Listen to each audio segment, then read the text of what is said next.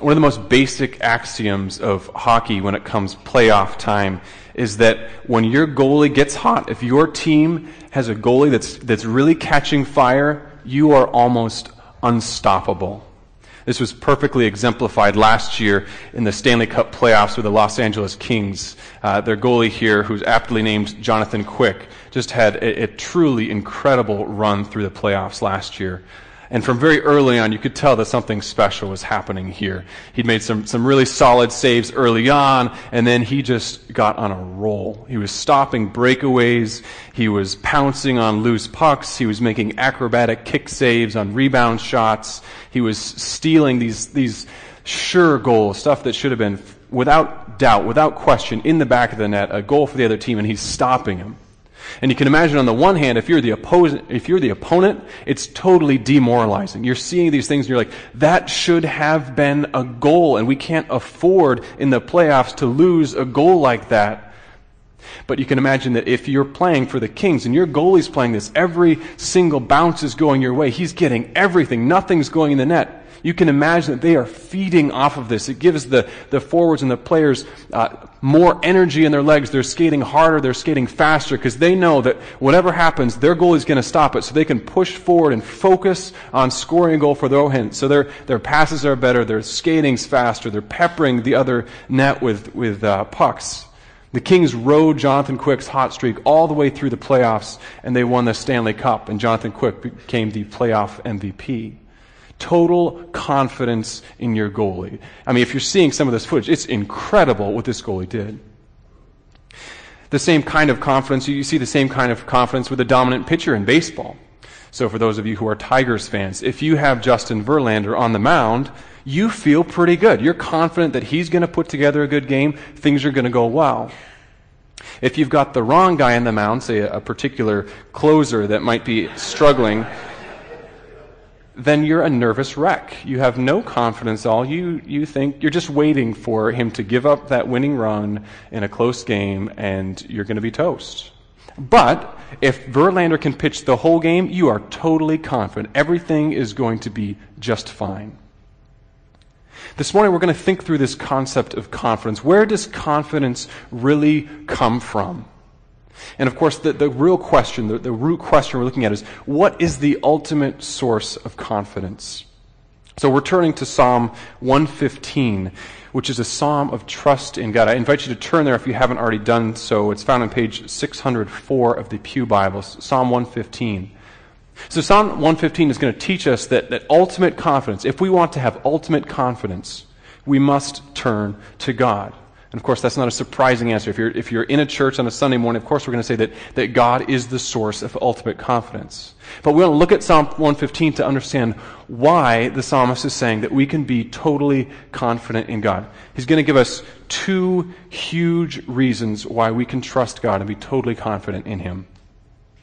The first huge reason that we can have confidence in God is that He is infinitely superior to all others infinitely superior. So here's how the psalm starts. Verse 1.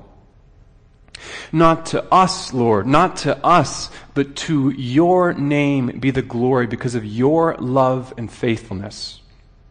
Okay, so that's the base starting point here. It's directing glory to the right place. It's saying that whatever else there is, all glory belongs to God. Not to humans, but to God.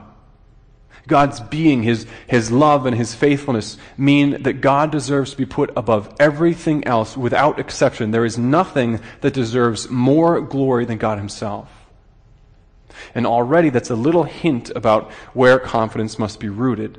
If you are rooting your confidence in anything other than God, something human based or, or perhaps a human, another person, then that is false confidence. Nonetheless, we've got to follow the psalmist's train of thought here. Verse 2, we get something of a challenge, a question to this. Verse 2 Why do the nations say, Where is their God? In other words, is he really right in verse 1 to say that all glory belongs not to humans, but to God?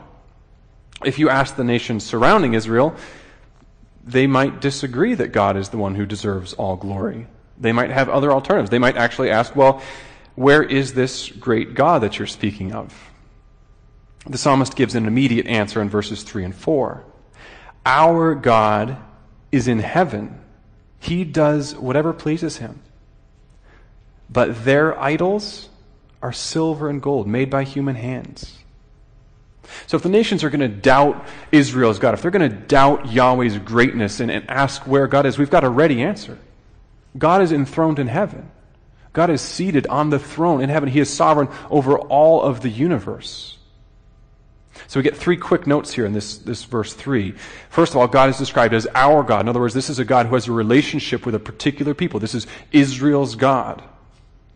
Second, God is powerful to do, or God is sovereign. He's seated on his throne. He's able to do whatever he wants. And that's the, the third point there. God is powerful to do anything. You almost get the sense that the psalmist here is a little bit offended that the nations would even dare to bring up this question, where is their God? So he starts to kind of ridicule them. And in verse 3, he's talking about our God. And in verse 4, he's talking about their idols. And there's a really strong contrast. Our God, verse 3, is in heaven. Our God is able to do whatever pleases him. Their idols, well, the best that can be said about them is they're made out of precious metals, gold and silver. But in truth, they're just down here and they're just made by humans. They're, they're nothing. He continues that train of thought here in 5 to 7 to describe what these other nations are, are putting their confidence and their trust is. What, what describes these other supposed gods, these idols? Verse 5. They have mouths, but cannot speak, eyes but cannot see. They have ears but cannot hear, noses but cannot smell. They have hands but cannot feel, feet but cannot walk, nor can they utter a sound with their throats. Now, Israel is unique among all the nations of the ancient Near Eastern world during their, their time in that they were commanded not to make any physical representation or physical manifestation of Yahweh, their God all the other nations surrounding them, around them, they believed that there was sort of a, that a particular God would inhabit a, a particular idol or a statue or those kind of things. And of course, these nations knew that these were made by craftsmen. They understood that they were physical objects made by human hands. But they believed that the kind of personality of a God sort of inhabited that kind of thing, that it inhabited the idol or the statue or whatever it was. They actually had rituals to kind of make the statues come alive. In Assyria, one of the surrounding nations, they called this mouth washing, where they'd kind of speak into the ears. A priest would speak into the ear, and that was supposed to kind of open up the ears and make the idol be able to hear. They would kind of open the eyes so that it could see, and kind of speak into the mouth so that it could hear and speak. In Egypt, there was the same kind of idea. They called it opening the mouth and the eyes after these rituals, the, the statue or the idol was believed to be a place where a particular deity could hear and could see and could smell and all these different things. But of course, if you're Israel, this becomes a very easy target for mockery. The psalmist talks about how human these idols, these statues look. They have eyes, they have ears, they have mouths, they have feet, and yet how totally subhuman they really are because they can't see, they can't hear, they can't speak. They can't walk. In fact, the psalmist is saying these statues are totally lifeless. They can do nothing. And this leads to the damning conclusion of verse 8. Those who make them will be like them, and so will all who trust in them. He's saying putting your trust in a lifeless statue will eventually make you lifeless yourself because you've got nothing substantial to put your hope in. You've got no ground for your trust, no source of protection, no source of healing, nothing. You are left with nothing. What the psalmist is doing is expressing the foolishness of the trust, the things that the, the nations surrounding Israel put their confidence and trust in. It's a bit like the well known tale by Hans Christian Andersen, the, the tale of the emperor's new clothes. You undoubtedly know something of the story. It starts off with two swindlers who go and find this emperor who has kind of an odd fascination with clothing. And they make him a deal that he can't refuse. They say that they are going to make him the best set of clothing he has ever had, he has ever seen. He's never heard of such fine fabric, such beautiful patterns. They're going to weave it for him and they're going to give it to him. In addition to being such fine fabric, this, this particular set of clothes, this particular fabric that they're going to weave, has this great quality where it becomes invisible to those who are either uncommonly stupid or those who are unfit for their position. This sounds great to the emperor, and so he immediately commissions them. The swindlers get their, their looms and they start weaving, but of course they don't have any fabric, they don't have any yarn, anything like that. They're just weaving air and making a big show of all this production, using scissors to cut through the air and, and holding up fabric that is not really there. But nonetheless, they're going very busily about their job. Finally, the emperor sends one of his most trusted men to go and find out what's going on here. The man goes in and is shocked to see that he can't see anything because, of course, there's nothing there. But he believes the story that the fabric is invisible to those who are stupid or those who are unfit for office, and he's not about to be the first one to be exposed as being stupid or unfit for office. So he makes a big deal about how beautiful the fabric is and how, how great it's coming along. Another official has the same experience, and both report back to the emperor that this is going to be the best set of clothes yet. So the emperor finally comes to inspect himself, and he too discovers that he doesn't see anything on the looms. He can't see any fabric, even though the, the weavers are sitting there holding up bolts of fabric and showing him the, the fine patterns and everything and showing him the cut of the, the coat and the pants and everything. He discovers that he can't see anything. And this is alarming because it means that he's either very stupid or he's unfit for being emperor. But if you are emperor, you of course can't admit that you are too stupid or unfit for your office. So he plays along with all the rest. So when the time comes for him to finally proudly display his new set of clothes, he parades in front of his people to great applause because everyone in the city has heard about this fabric and only those who are stupid or unfit for their office cannot see the fabric. So everything is going well, a great reception for the best set of clothes yet until a child sees the emperor and says, But he hasn't got anything on. And then the whole crowd realizes that the child is right. The emperor is wearing no clothes. That's what the psalmist is doing. He's saying, Look at these things that you are putting your confidence in. It's a little statue. It can't do anything. You are putting your hope and your trust in this. You are calling it a God. You're pretending that this contains some sort of great deity, but just look at them. Any child could tell you that's just an empty statue. It can do nothing. So, what's the alternative? The psalmist then turns to God's people. Verse 9. All you Israelites, trust in the Lord. He is their help and shield. House of Aaron, trust in the Lord. He is their help and shield. You who fear him, trust in the Lord. He is their help and shield. So he's saying, Your God is the true God. Israel, your God, Yahweh, is the one who is living and active. He's the one who's enthroned in heaven. He's the God who has power to do whatever he pleases. This is the living, true, active God, not some little statue that can do nothing except collect dust. So turn to your God, understand who Yahweh is, and put all of your trust in Him. Don't look for confidence to the kind of thing that can be made at craft time or craft hour. Instead, understand that God is your help, God is your shield, He is the true God. Isn't that better than some little statue that you can put up on your mantle? mantle? That you have to kind of dust every now and then? What Israel needs to understand is this first huge reason for confidence.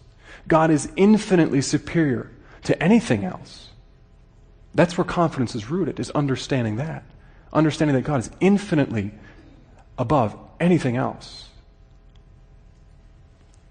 Now, I doubt that any of us are tempted to go buy a little statue and pretend that there's a God in there and start worshiping it and putting our confidence there. But the root temptation here is putting your confidence and putting your trust in anything other than God. Putting your confidence and trust in an empty source. And that temptation remains strong today. Think about your own life. You're in church, you know that you're supposed to say that your confidence and your trust is in God. I understand that. But if you really look at where your hope is, where your, your confidence, your trust really lies, where is it? What is it that makes you feel secure? More pointedly, what are the things that you are tempted to trust and put your confidence in instead of God. For some of us, this will be financial security. This is one of the most foolish things that I believe that if I can just kind of come up with a savings account, then, then everything will be okay.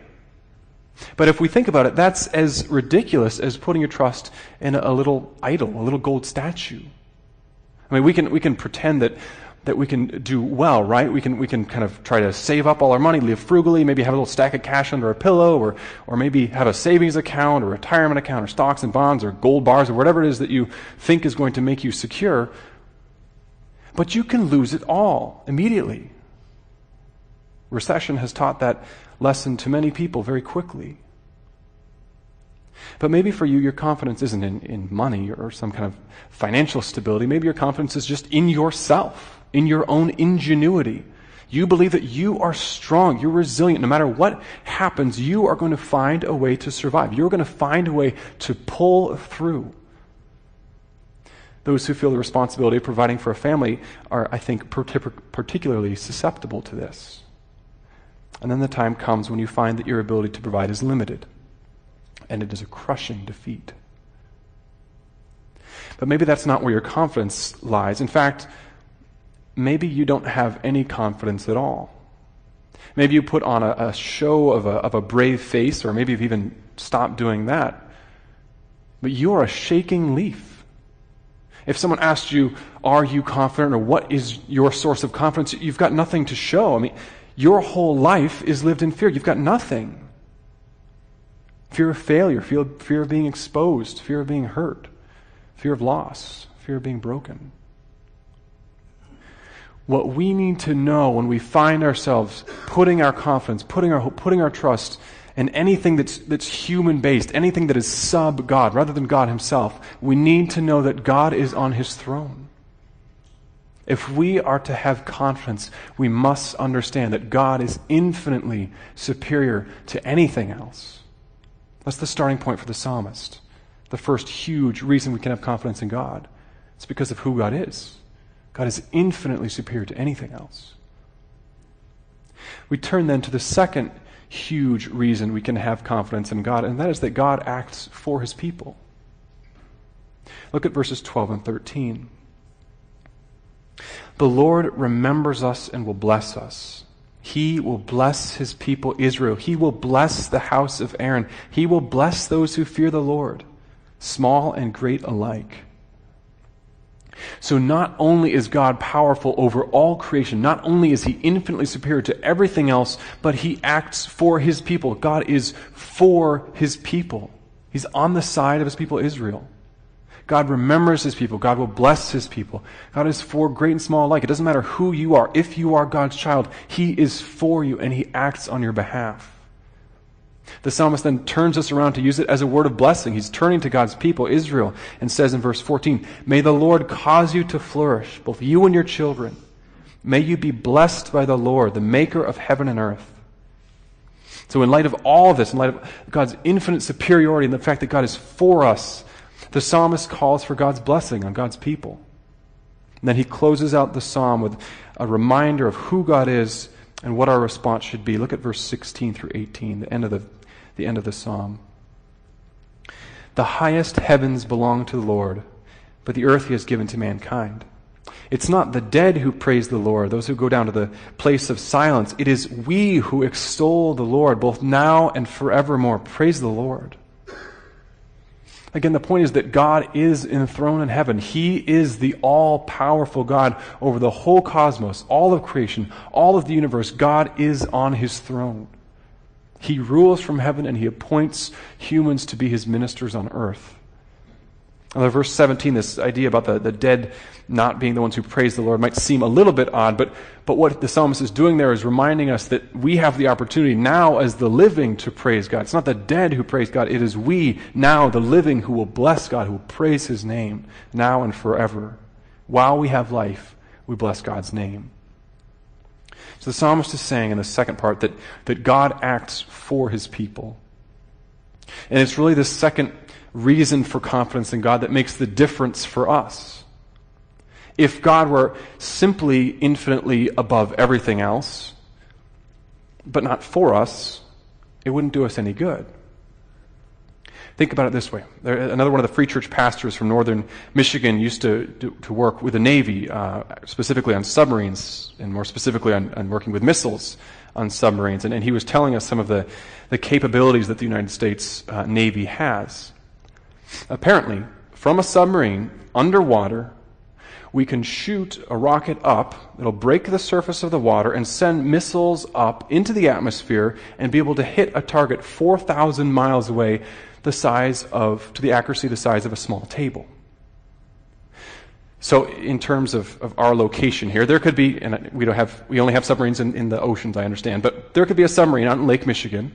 You could be sitting there at Stearns Park and, and never see it underwater, and it could send a missile up from underwater that would hit the tree fort back in Alaska that I built behind my parents' home and destroy it 4,000 miles away. Pinpoint accuracy. Not only that, but that same rocket coming up can send multiple missiles to multiple locations with that same pinpoint accuracy 4,000 miles away.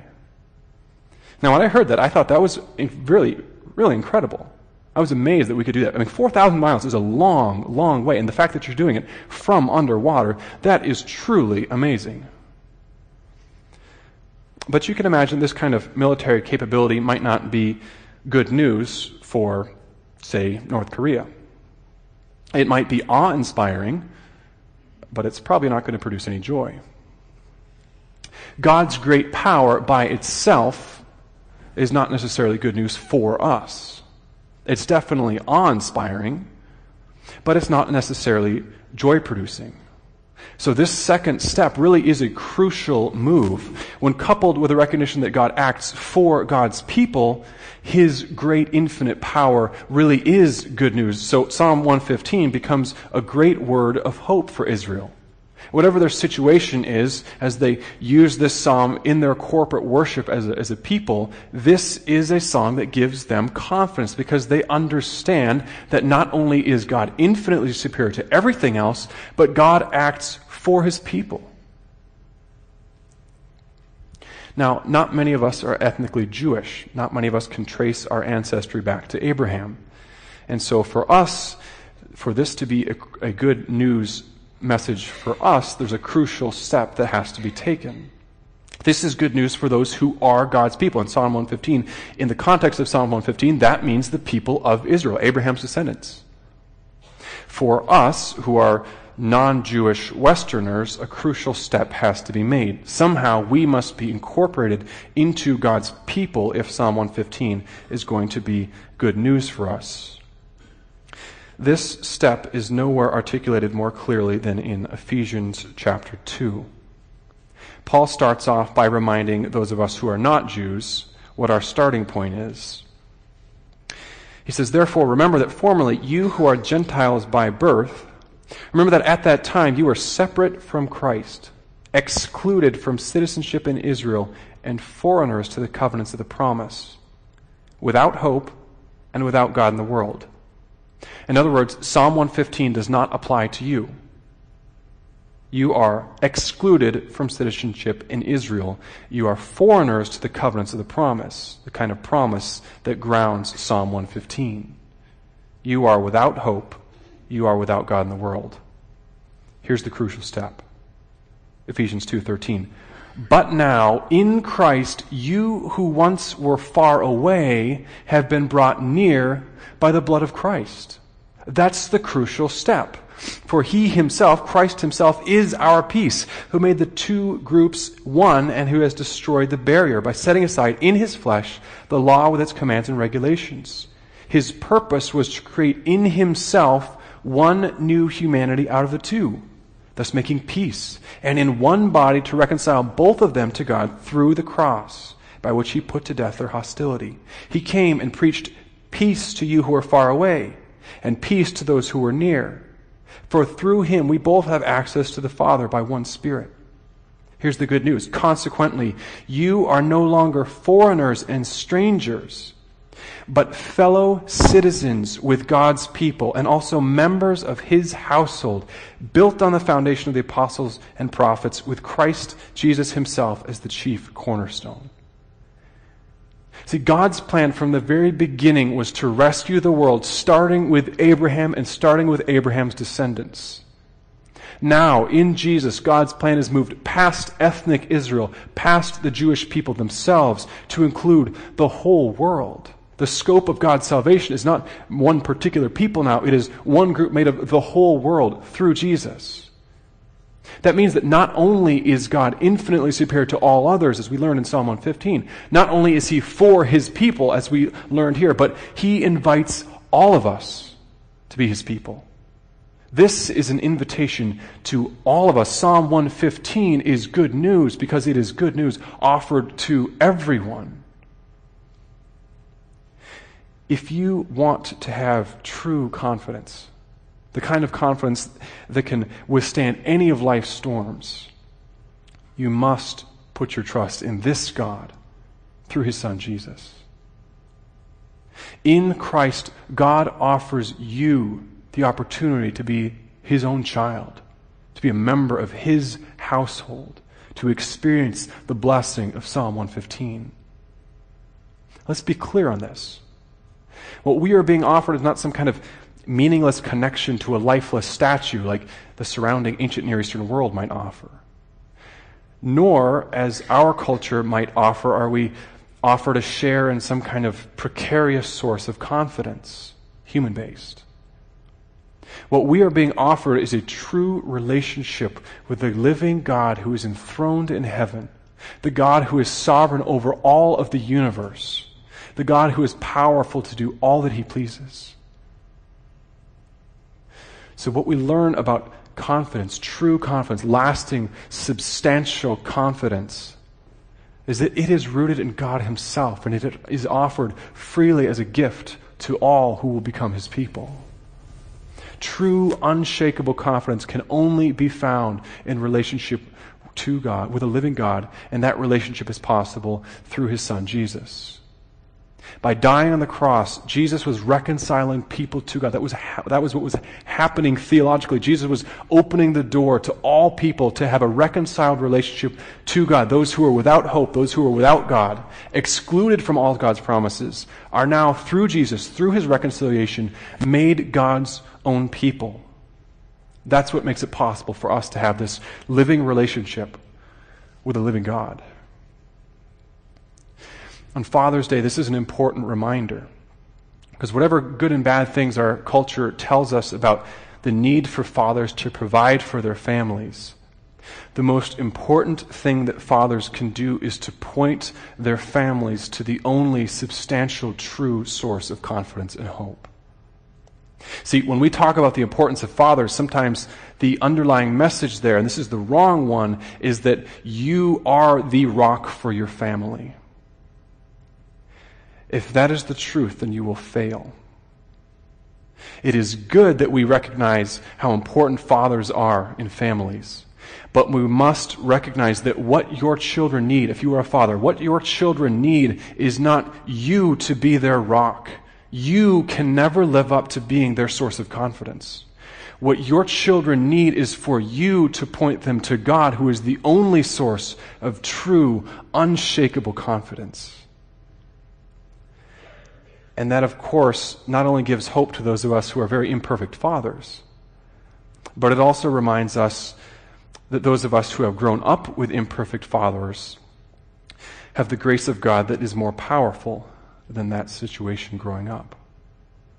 If you have struggled to trust, if you have struggled with confidence because of things in your background, you are offered the opportunity to have true, substantial hope, true, substantial confidence. If you are to have this real, actual confidence, unshakable confidence, you must find it in God. Psalm 115 is a message for us. God is infinitely above everything else. And God is for his people, and God in Christ invites you to be his child. As we re- begin to respond to this psalm together, I want us to read it together responsively. So if you would stand and, and join me, we will read Psalm 115 together as a reminder of where true confidence comes from. I, I invite you to read the, the bold portions here. They're labeled all, and then I will lead with the other sections. Please say one, Psalm 115 with me. Not to us, Lord, not to us, but to your name be the glory because of your love and faithfulness. Why did the nations say, Where is their God? Our God is in heaven. He does whatever pleases him. But their idols are silver and gold, made by human hands. They have mouths but cannot speak, eyes but cannot see. They have ears but cannot hear, noses but cannot smell. They have hands but cannot feel, feet but cannot walk, nor can they utter a sound with their throats. Those who make them will be like them, and so will all who trust in them. All you Israelites, trust in the Lord. He is their help and shield. House of Aaron, trust in the Lord. He is their help and shield. You who fear him, trust in the Lord. He is their help and shield. The Lord remembers us and will bless us. He will bless his people Israel. He will bless the house of Aaron. He will bless those who fear the Lord, small and great alike. May the Lord cause you to flourish, both you and your children. May you be blessed by the Lord, the maker of heaven and earth. The highest heavens belong to the Lord, but the earth he has given to mankind. It is not the dead who praise the Lord, those who go down to the place of silence. It is we who extol the Lord, both now and forevermore. Praise the Lord. Please pray with me. Our great God, we thank you for the reminder that you are the source of sure, unbreaking hope. Father, I pray that you would stir our hearts by your Holy Spirit to throw off any other source of false hope, any of those things that's going to fail us and leave us empty. And instead, turn our hearts to you, the only source of sure confidence and sure trust. We thank you for your Son, through whom we have gained access with your people to your incredible promises. It is in his name we pray. Amen.